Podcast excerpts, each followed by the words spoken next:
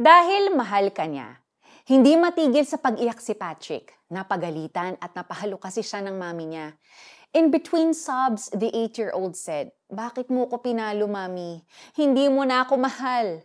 He didn't notice that his mom was also wiping away her own tears. She hated hurting her only son but she needed to discipline him.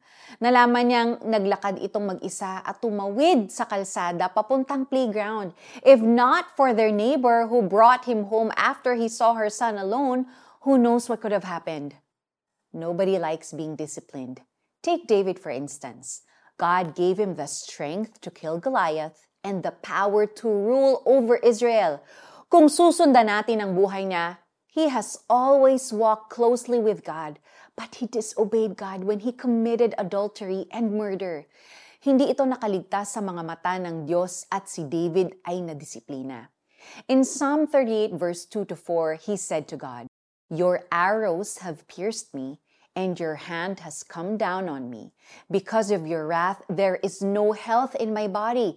There is no soundness in my bones because of my sin. My guilt has overwhelmed me like a burden too heavy to bear.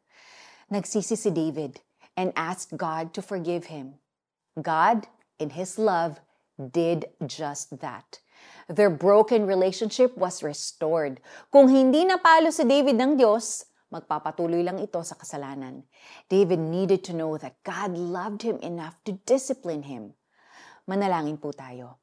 Aking Ama sa Langit, mapalo ninyo man ako, turuan ninyo po akong patuloy na magtiwala sa inyo.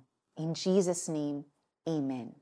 Mga kapatid, may ginawa ka bang kasalanan at nakaka-experience ngayon ng disiplina ng Diyos? Remember 1 John 1.9 If we confess our sins, He is faithful and just to forgive us our sins and to cleanse us from all unrighteousness. Mahal ka pa rin niya kahit pinapalo ka niya. Bumalik ka na sa kanya. Mapagmahal na magulang, anak ay dinidisiplina. Anak na di napapalo, hindi mahal ng magulang. Mga Kawikaan 13 verse 24. Ako po si Sonja Kalit. Have a great day and God bless you!